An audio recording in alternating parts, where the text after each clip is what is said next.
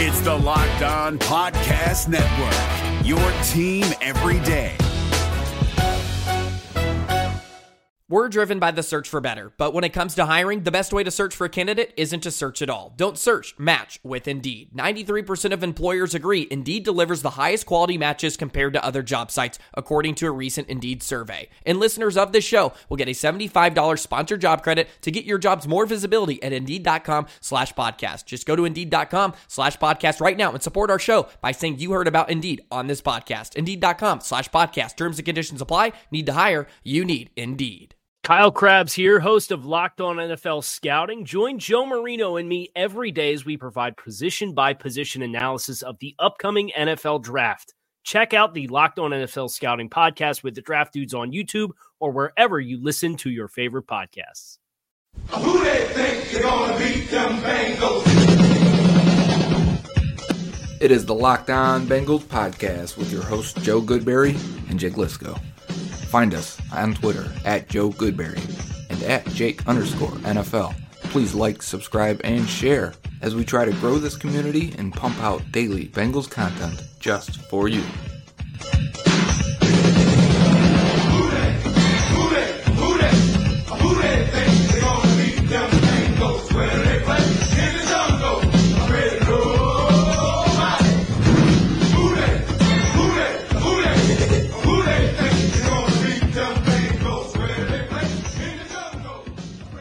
What up, Bengals fans, and welcome to another episode of the Locked On Bengals podcast. Today, the news is that Billy Price is a left guard and former right guard off of suspension.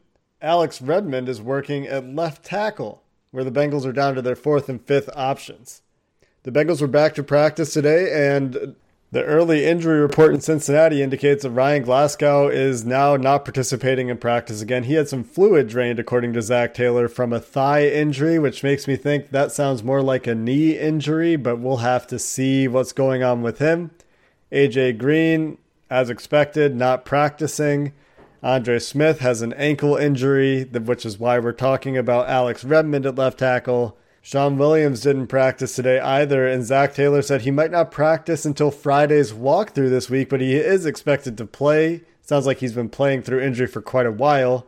Kerry Wynn still out with his concussion, but Alex Erickson and Cordy Glenn, who also had concussions, were limited today in practice, worked on the rehab field.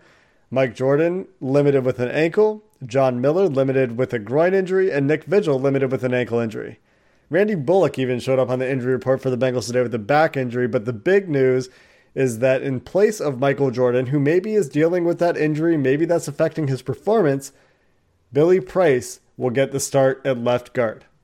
And this sounds like a benching for Michael Jordan, the rookie fourth round pick out of Ohio State. And you could see it that way, as if you look at metrics like Pro Football Focus, they rank him as the worst starting guard in the NFL right now. And when you watch and put on the tape, he hasn't been very good. He's looked uh, a little bit too slow. His leverage is a little bit bad. He's playing too tall. And I think sometimes he gets bowled over by bigger defensive tackles. So getting a, a higher profile player in there like Billy Price, even though Price hasn't played well himself, you get him in there and hopefully it gives Price the opportunity to grasp this job, win this job. We've talked about this before two weeks ago because Price did play decent in Buffalo, uh, but they quickly went back to Michael Jordan. I think after Jordan killed a couple run plays this week, they thought it might be best to uh, sit him for at least the foreseeable future.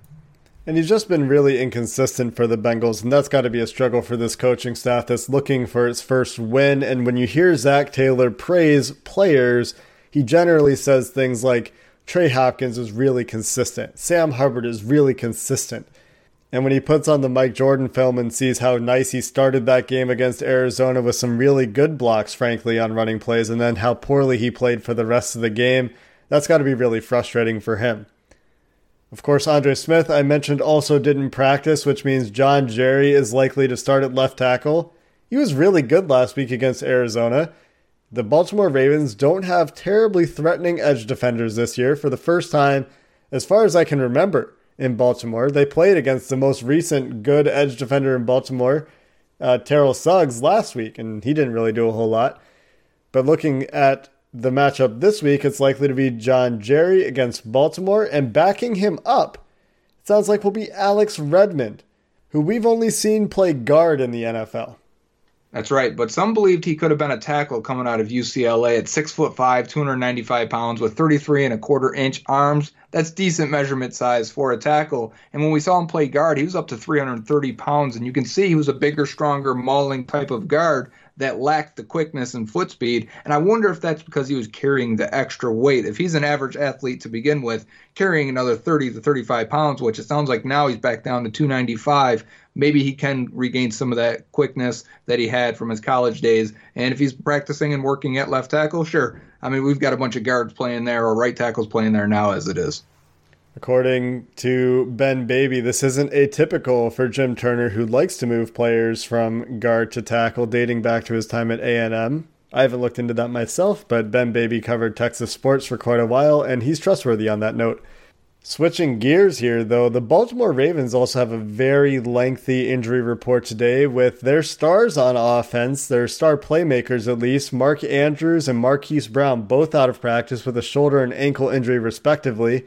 This has been a pattern for Marquise Brown. I expect him to play. He's missed a lot of Wednesdays this year and continued on to play later in the week. But Patrick Onwuasor didn't practice today with an ankle injury, and neither did Jimmy Smith. But Onwuasor is particularly noteworthy because there are no linebackers on this Ravens team. The Ravens had to sign Josh Bynes off the street last week, and he had a really good game. He had an interception graded really well for PFF, but that's what the Ravens are down to at linebacker. So a far cry from the defenses we're used to in Baltimore. Yeah, hopefully a lot of these guys don't play for Baltimore if they're banged up now. But it's Wednesday, and this can be typical for a few players. Earl Thomas is one of them that's been getting a Veterans Day rest every week. Uh, so we'd like to knock down the Ravens. That'd be great. That's a division rival. But at the same time, I think just on paper, looking at their team versus the Bengals team, I'm not feeling great about this one just heading in. Let's see if those injuries start to affect the Ravens as they have affected the Bengals all year. The home teams in this rivalry have a big advantage. We'll see if that changes this weekend. This is David Harrison of the Locked On Commanders podcast, and this episode is brought to you by Discover. Looking for an assist with your credit card but can't get a hold of anyone? Luckily, with 24 7 US based live customer service from Discover, everyone has the option to talk to a real person anytime, day or night. Yep, you heard that right. You can talk to a real human in customer service anytime. Sounds like a real game changer if you ask us. Make the right call and get the service you deserve with Discover. Limitations apply. See terms at discover.com slash credit card. It's midweek before the big Ravens game. Will the Bengals get their first win of the year? Will they fall to 0 6? That and more questions as you guys submitted them on Twitter. And we're going to start with our guy over here, Evan McPhillips of PFF. And he goes, I know it's early, but who do you like better as far as a fit for the Bengals system? Justin Herbert, Tua, or Joe Burrow? Now he, he says this is early and he understands this. Jake, do you have a favorite already? I have favorites. I, I don't know that I think that any of these guys are particularly great fits for what Zac Taylor wants to do. I think Zac Taylor wants Jake Fromm, that kind of quarterback. And looking at this list, from what I've seen, I think Joe Burrow is probably closest to that, even though Burrow probably is a bit more of a playmaker than Fromm is in terms of his willingness to take shots downfield. So when you add Herbert and Tua into the mix, I think out of these three guys, Tua is the least fit candidate, in my opinion, but the best quarterback so far in terms of the things that he brings to a football team and the things that I want out of a football player. I haven't seen enough of Joe Burrow, and Justin Herbert is just such a roller coaster that I'm kind of scared off him right now. And before the last couple weeks, I might have been more on him as QB2, and now I'm not quite sold on it. I think he might need certainly a year to develop at the next level, even if he comes out, you know, and, and somebody wants to draft him second. So here are my comps for the top two guys because I've seen enough of them, even though it is early, and we've got the climax of the story still to go. We've got the the ending of their college football careers, right? So we still need to see that. Do they go to the playoffs? Do they win a championship? Those are big games in the evaluation. But as for types and what they can do and who they remind me of, Tua is Russell Wilson. He's not some out of structure like guy that just only that only succeeds out of structure. He is very good within the system of mm-hmm. Alabama, but but Alabama is surrounding him with A plus premium cut talent. So it's kind of hard to gauge that sometimes. You know what I mean? Because the guys are always open because there's always someone there. two receivers that could get drafted in the top 15 easily.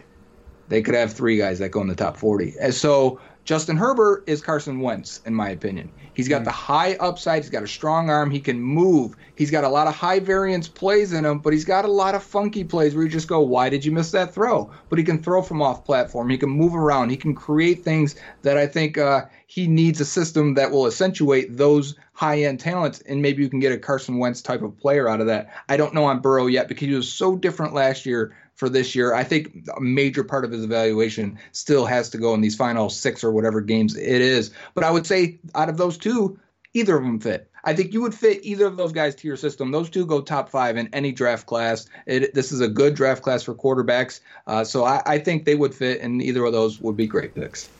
In terms of fitting an NFL team, I agree with you. In terms of fitting, I just have this concern in my head that Zac Taylor wants a quarterback like Andy Dalton, like Jared Goff, and I think none of these Ryan guys. Finley. Are, sure, none of these guys are really that we're talking about now are really in that school.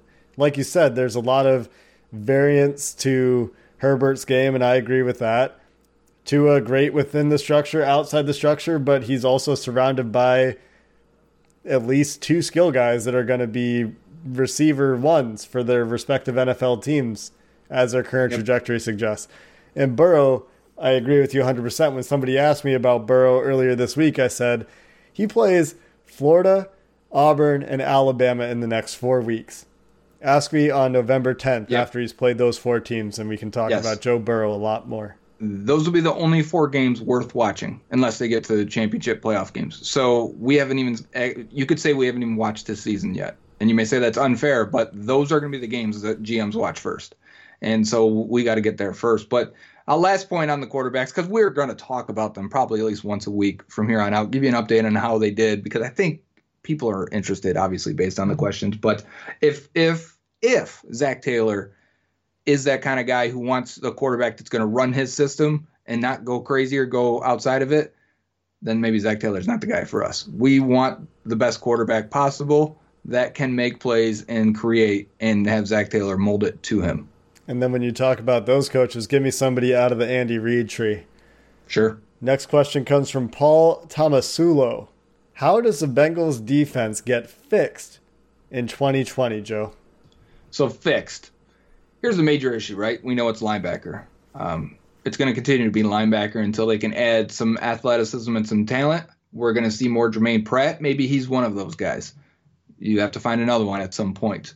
Other than that, I like a lot of their pieces, but a lot of them are playing worse than expected. I sound like a broken record because this is what we complained about with Marvin Lewis. I feel like there's a lot of turnover that could still happen with this defensive roster, even if it may not be warranted. If they keep Lou Anarumo and, and staff, I think there's a chance they don't keep Lou Anarumo. They're on a bad pace so, so far through five games. And if that's the case, then this question needs to be asked again once we decide who the defensive coordinator is. Yeah, I think linebacker's a big part of it. I think the defensive line is going to need some new pieces, judging from what we've seen so far this year. And again, we said the same thing last year. Carlos Dunlap and Geno Atkins are getting older. This is the same defense we saw last year. So it's the same answer as it was last year. They need Yep. speed at linebacker. They need to continue to make sure they have depth and skill at corner. Safety, we think, should hypothetically be okay, but maybe they need to replace Jessie Bates all of a sudden. We don't know yet. And we know what those answers are. And we know that Lou Anarumo's had a tough go of it with this group of guys. Maybe Lou Anarumo isn't a bad coach. Maybe it's the personnel that he has available to him. We won't really know that until I don't know when. Frankly. Right. And and maybe it's more of a transition period where because I you know looking at the PFF grades from last year to this year, a lot of guys are down on the Bengals, and I went and looked at safeties from last year, and this remember last year's class was really good. A lot of second. Uh, day two guys were really, really good for their teams as rookies. I went back and all of their grades are down. Now, Jessie Bates is the furthest down out of all of those guys, but it does show that maybe sophomore slump for a safety is a thing, and uh, maybe they're being attacked, and, and you know their weaknesses are on film, much like you would for a quarterback. And you really put safeties and middle linebackers in conflict when you're designing your offense. So that would make sense if offenses are now starting to attack Jessie Bates wherever he is weak. I'm curious about those PFF trends. You started to look into my question, I think, a little bit of what's going on league wide year to year right now. And I just went to look at Jabrill Peppers' grade because I thought I've heard his name quite a bit for the Giants. He's still middle of the pack kind of guy. What's our next question, Joe? It's from Larry Turner. He says, basically in the same vein as Paul, but do you have any hope for this offensive line in 2020, or will there have to be major changes? I do have hope for this offensive line in 2020, and those hopes are pinned on the shoulders of Jonah Williams and whoever they sign or draft to play right tackle. And the hope that Trey Hopkins continues to be a solid top 10 center as he's been this year, that he's extended as a result of that. And then they just had to figure out right guard, left guard. I don't think that they have long term answers there. That should be hypothetically easier to fix than the tackle position in the middle rounds of a draft. Teams do it every year. But here's the reasons to not have hope is that we don't know if Jim Turner knows what he's doing. He's never coached a good offensive line in the NFL, and the Bengals have just been really bad at addressing this position really since they drafted Clint Boling. Would you say? Yeah. Yeah, that's right. When that year when they drafted Clint Boling, it was Bobby Williams as right guard, and Bobby Williams ended up missing the year. Clint Boling um, was bad as a rookie, and they were really bad on the interior offensive line that year. It wasn't until the following year, year two, where Clint Boling was much better, and then they figured out Kevin Zeitler um, shortly after that. I believe that was the 2012 draft. So quickly they figured out guard within a year. But they they picked Zeitler over DeCastro, and Nah, I mean, sort of right. They traded back and allowed the Steelers to take DeCastro. I agree. It, you don't do that. That's like taking Billy Price over James Daniels, and and even though Zeitler worked out, he wasn't transcending the way or transcendent the way DeCastro is. yeah. Do you have anything to add to the hope for 2020? No, it's on Jonah and Trey Hopkins and maybe Billy Price as a guard. And if he is, and he's a first round pick, and you're actually getting quality play out of him, that would be a huge boost from left to center. You know, left tackle to center. You could actually have a good trio over there. And John Miller so far has been serviceable. He's been the second best player on the line, I would say. And if he's your worst guy next year, that's a good thing. I just, you know, have a little bit of concern with right tackle with Jonah missing a full year. What's that going to do to his development? Sure. We'll have to find out. I'm just sick of Bengals first round picks missing a year. Let's just get somebody healthy through a goddamn rookie year. Next question comes from Andrew at Andrew88G. Do you really want Tua, or do you just want the first overall pick, Joe? I really want Tua. Tua would go top three in any quarterback class. Now he's not Andrew Luck. He's not, you know, he's not the home run. He's not Lawrence. He's not even Fields next year. That's surprisingly that could actually be a better class than this year. But this is a really, really good class, and a lot of people think Tua is the number one guy. And it's probably going to be an 80-20 split, maybe a 70-30 for Herbert. And Herbert's going to get some love because he's tall and he's a righty, as weird as that sounds. Uh, but I do think Tua is everything you want because he's good in system. He's extremely accurate. He's got a strong arm, a quick release, and when things break down or when he has to move, he is exciting and can make a lot of plays. He's not Kyler Murray in terms of running. He's veteran Russell Wilson, in my opinion, where he makes guys miss. He creates space. He creates uh, time to throw the ball and let plays develop. I want Tua if he's available. I agree. He just seems like such a smart player. He throws with great anticipation. He throws his guys open. He throws with great touch. Like you said, he's accurate. He's accurate downfield. A whole lot of traits I really like. Love the way he uses his eyes. A lot of things to really like about Tua, the prospect. We'll have to learn how to say his name. We'll we'll get I'm to not- that. no, it's always going to be Tua. Yeah. It. It would just be Tua forever. Next question from Next Alex question. And this is kind of a fun question because I think he's joking here. Out of the current 53 man roster, who would be the 53rd player in line for the left tackle job? And this is very important because we may get there eventually. John Ross. John Ross. So you- I, I mean, Randy Bullock would be a better left tackle than John Ross just based on weight. Yeah, I think he's got a couple pounds on John Ross. Right. Uh, William Jackson, Maybe. Dre Kirkpatrick, Yeah. all those perimeter guys would be terrible. Yeah. The thin guys that just they've got no business in there blocking. I mean Nick John is decent block. Yeah. because no, he can't get off blocks, so maybe he'd be great on the offensive line. Can't get his hands on any. All right, our next question comes from Sean Mosser. Do you think we'll start to see Pratt more now that it's time to start evaluating what's on the team? Yes, we will eventually, if not this week. Lou Anarumo via Bengals.com, Geoff Hobson. He said we will see young players, and he mentioned rookies. So I would assume that's Germaine Pratt on the defensive side. Maybe it's Renell Wren also, but I don't think they, we need to see him right now. But I'd like to eventually. I do think we'll see Pratt, and I hope it's not a situation where he gets in because I think I like what I've seen so far. And I hope it's not a situation where he gets in and we go, "What were you guys doing for five weeks? Play him." I don't know what I hope. I hope he's good. But Yeah, I also part of it. I also don't want to feel like they were just screwing around for yeah, like you said, for five weeks not playing him. Yeah, I think we'll start to see some of the young guys more. Germaine Pratt was specifically called out and has been promoted by Bengals.com this week, so I think we'll definitely start to see some more of him. I'm not sure who else you really want to see at this point, though. Maybe some more snaps from Drew Sample. We don't really want to see any more Michael Jordan for at least a few weeks until we know if Billy Price can be a good left guard. I don't know who else we want to see. Darius That's it, Phillips really. is hurt. We're seeing the undrafted Brown. rookies. Andrew Brown's getting playing time. Yeah, I would like to continue to see that. Kerry Wynn's still in the concussion protocol, so we can expect that. But the I, I would like to see the young talent do better, whoever it is. We've got some more questions to get to in just a minute. If you found $100 on the street, would you pick it up or keep walking? Of course you'd take the money. So why do you keep picking winners and not betting on them? That's why I go to MyBookie. It's fast, it's easy, and they pay when you win. Let's face it, where you're betting is just as important as who you're betting on. MyBookie offers a variety of options depending on your style of betting. You can bet on games after kickoff if by the second half it looks like your bet is going to lose, you can take the other side and recoup your cash. If you're the kind of guy that likes to bet a little and win a lot, you can try a parlay. If all your picks come through, you'll multiply your winnings. And no matter how you bet, the NFL season is the best time of year. Join now and MyBookie will double your first deposit. Just use promo code LOCKED ON to activate the offer. That's promo code LOCKED ON. Visit mybookie.ag today to play so you win and get paid.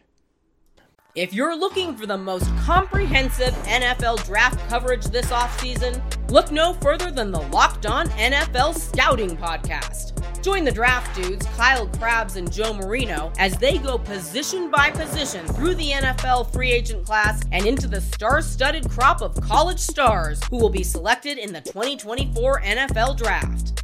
If you want to know who your favorite NFL team should be adding to its roster, you need to check out Locked On NFL Scouting, available on YouTube and wherever you get your podcasts. Part of the Locked On Podcast Network. Your team every day. Diving right back in, the next question is from Analytic Reds fan. He asks, "Has the Bengals O line been bad enough to replace Jim Turner after this year?" You're preaching to the choir there a little bit. I think, I think Joe so. and I are both sitting here thinking, like, yeah, I hope so. We don't like Jim Turner either.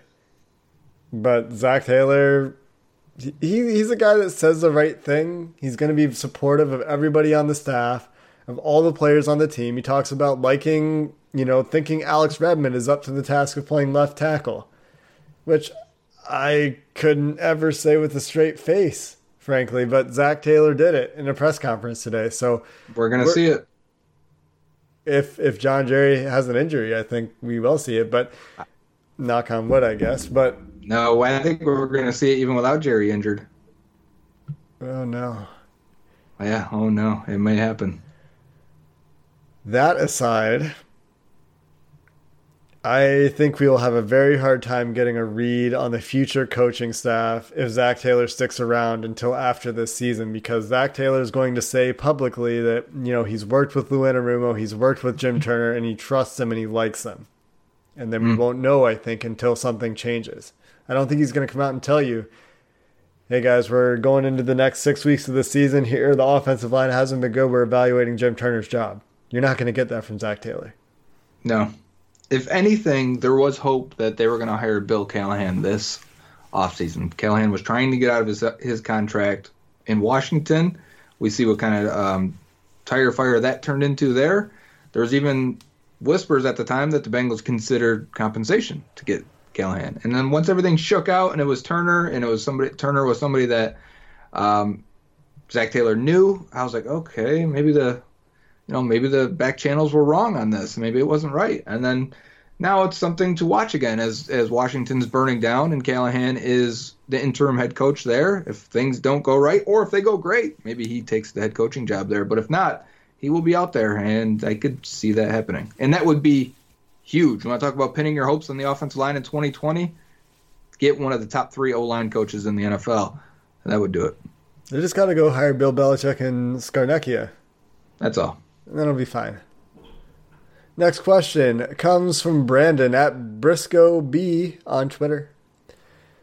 If you could only pick five, which players are you building the Bengals' future around, Joe? Well, I think this is getting easier to answer as a lot of the young guys aren't playing as well as we expect. I think number one for me is Tyler Boyd right now. Not only is Tyler Boyd extended through 2023, he's 25 years old. He is producing. He's on pace to break the Bengals receptions record in one season, on pace for 818 catches and 1,300 yards. That's pretty freaking good. I'd like to keep him for the foreseeable future in that next window. Jonah Williams is the other one. And maybe he's number one, maybe he's not. I don't know if I have to rank these, but I'll give me Jonah Williams as one of the guys going forward. I know we haven't seen him, but I mean, truth be told, you spent the number nine overall pick or 11 overall pick. I'd like to have him. I don't remember where they picked this year. Look at me already. Anyways, going to the defensive side, I'd like to keep William Jackson and consider William Jackson one of those pieces. He has to be extended if they feel so. I still think Jackson's playing good, even though he's not playing to the full potential. He's still only allowing about 57% completions in his area, still not getting targeted that often. I don't have a problem with Jackson really. Uh, I just think he can play much better than he has. I still want to say Jessie Bates, so I'm at four already, and I think Bates, if he rebounds, he's still level. What he showed last year looked like a cornerstone player, and if that's if that ability is still in there, then which it should be, it doesn't look like there's anything wrong. It just looks like he's messing up. If you know what I mean, it's not. You know, it's not that he, all of a sudden looks slow or or he's afraid to tackle. It's it's not that. He's just messing up more than normal. So that's four. I think those are your four foundation pieces, and I'm going to add for the last one. It's going to be, um, and maybe this is still on hopes because he hasn't played well this year yet. I would say Carl Lawson, and that's because I think it's hard to find edge rushers. I think it's hard to find edge rushers like him that can produce at a high level like he does, unless you're picking high in the draft. And uh, with the other guys being older in age, some people may say, why not Sam Hubbard? I don't think Hubbard's played well enough this year. I think he's has more limited upside than Lawson does. I think, if anything, Hubbard may be better against the run, even though he hasn't shown it this year. How sad is it that it's actually kind of difficult to get to five now? That's the issue. That's that's why when I, I did this in my head last week, when I right before I got to the window is is is far. It's out of reach again. Yeah. So I agree with you for sure on the first three in particular. And then after that, I'm concerned about Carl Lawson and Jessie Bates. Yeah, I think you probably still have to include Bates based on his rookie season, and you hope that he gets to a system or figures it out, and it kind of just falls back into place. And then Carl Lawson, I need to see that he can still do it. He's coming off of, he's had two ACL surgeries now. He's not been great when he's been on the field this season, although he was excellent in the preseason. So we've seen that it's still there, but I need to see that he can do it long term. I don't know who that fifth guy is, though, if it's not Carl Lawson, because I agree with you that I don't think it is Sam Hubbard. And then I want to say, well, the next best performer is Joe Trey Mixon. Hopkins. Oh, okay. But do you want to build around a center? Or running back. Yeah, neither really. I, I I thought about Joe Mixon too, but then you're. I mean, what team is successfully built around a running back? Carolina. That's it. Right. And even the Rams, you saw what happened when Gurley was out last year. It made no impact on them at all. Yeah, I mean, you, you this goes back years now, right? The Steelers Yes. lose Le'Veon Bell a couple times, and whoever Doesn't is, matter. Uh, what's what, Will- Williams? Um, Yeah. For a couple years, and and then James Conner, and there's just no drop off. That tends to be the case when the same system is in place. They keep the offensive line relatively healthy and good. You can plug almost any decently talented running back in, even for elite guys and get good production. Yeah. So yeah, I agree. Trey Hopkins, though, I would extend him, and if he is extended, then I would probably include him in that five because of having viewing that window being 2021 through 2025. If he's extended through that or into it like 2023, I'd probably put Hopkins in there. He's playing really well. Last question I have here is from Trey Atwood. He says, "How do you feel about Carlos Dunlap and Dre Kirkpatrick saying trading players will only hurt the team?" That's true in the short term, right? If you trade AJ Green, if you trade Geno Atkins, if you trade Carlos Dunlap, it's going to piss people off in the locker room. And they're going to be sitting there thinking, why didn't you do this in the offseason? Why are you doing this at all? Why are we giving up? Why are you mm-hmm. trading my friends? Why are you trading the best players on this team? Where are we going? And all the veterans on the team are going to be like, okay, that's it. We got to go find other teams. Let's get requests for trades into our agent. If they're under contract long term, let's get to free agency and get out of here. Yep. But that's where a lot of us think this team is, where they need to use those assets that aren't part of the next window, as we talked about. That's two years away. I mean, compare this to our last question. Who are the five guys you're going to build around? We had a hard time getting there. And maybe there's seven young guys that you feel good about being a core if you include Mixon. If you include guys like uh, Jessie Bates for sure, Carl Lawson, uh, Sam Hubbard. But most of those guys either haven't played great this year or, you know, they're not premium positions, center and, and halfback. Right. So there's not premium talent to build around. It's not like you have an Aaron Donald to build this team around, right? Right. That's mm-hmm. not on this team right now. So the rebuild is going to take some time. And that's why you start to think about these trades. So, yeah, I mean, it would hurt in the short term for sure, but we didn't get the roster turn when we had a new coaching staff come in. And I'm still waiting for that other shoe to drop. Yeah, and that's why this is part of a larger um, discussion. I think that's why players aren't in charge of personnel because they wouldn't make the correct decision. It's why any employee at, at your job isn't in, in charge of personnel. They wouldn't make the right choices. Uh, you know these people. You know them too well. They're your friends, family, really, in, in some respects. Uh, so, of course, losing those guys that are some of the best players on your team would be bad. I mean, I, I wouldn't there's all there's a part of all of us, no matter how you feel about this, that wouldn't like it, that would hate to see them go. You would realize the team would be much worse without them and way less exciting for the time being.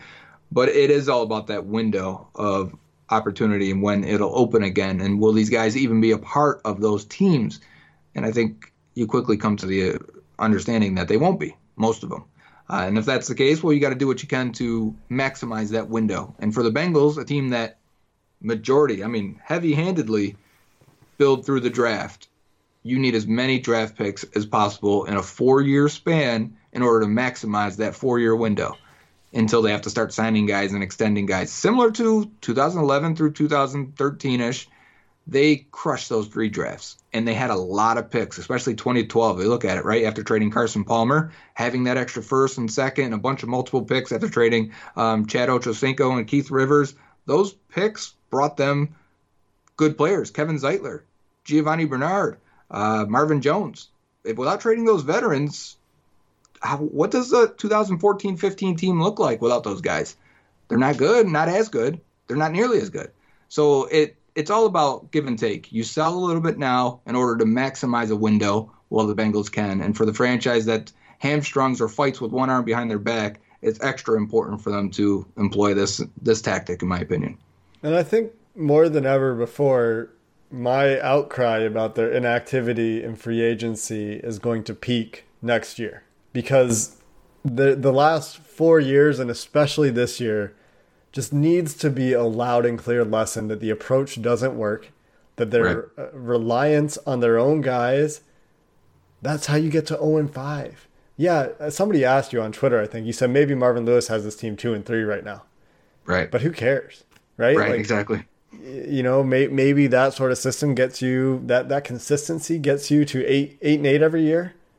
But I mean, so so maybe that means Zac Taylor's in the guy. That's neither here nor there. But the approach to free agency has to change because the talent on this team is at a low that I can't remember since Carson Palmer has been on this Right. team. And think about this. So propose this now. If you knew or if we knew that the approach to free agency was going to drastically change and they'd become active players in free agency, do you think about this window or this rebuild much differently, right? You may not have to trade guys. You may not have to trade some of these guys because if you get the right quarterback in here and you can have this team with a good roster for 2020, 2021, I just think if you if they said, "Hey, we're going to sign a right tackle. We're actually going to go out and sign a defensive end or a linebacker." You bring in those starters where you're like, "Okay, this team's not so bad." You draft a quarterback and I feel really good about them competing. I don't need to trade Geno Atkins at that point. I, I let's extend AJ Green and surround him uh, this quarterback with premium talent. I, I would think of it much differently, but because their approach isn't that in free agency, you don't feel like they're going to come and bring in a high high level starter at any of these need positions. It makes it very abundantly clear that you need as many picks, in my opinion, in a short window. I agree with what Joe's saying there. That's going to do it, though, for this episode of the Locked On Bengals podcast. We'll be back tomorrow as the Bengals gear up to take on the Ravens in week six on the road in Baltimore. Have a good one, Bengals fans. Hey, Prime members, you can listen to this Locked On podcast ad free on Amazon Music. Download the Amazon Music app today. Is your team eliminated from the playoffs and in need of reinforcements? Maybe it's time for a rebuild, or maybe they're just a player or two away from taking home the Lombardi Trophy. Either way, join Keith Sanchez and Damian Parson for Mock Draft Monday on the Locked On NFL Draft Podcast. They'll tell you which college football stars your team will be taking in the 2024 NFL Draft. Check out Mock Draft Monday on the Locked On NFL Draft Podcast, part of the Locked On Podcast Network. Your team every day.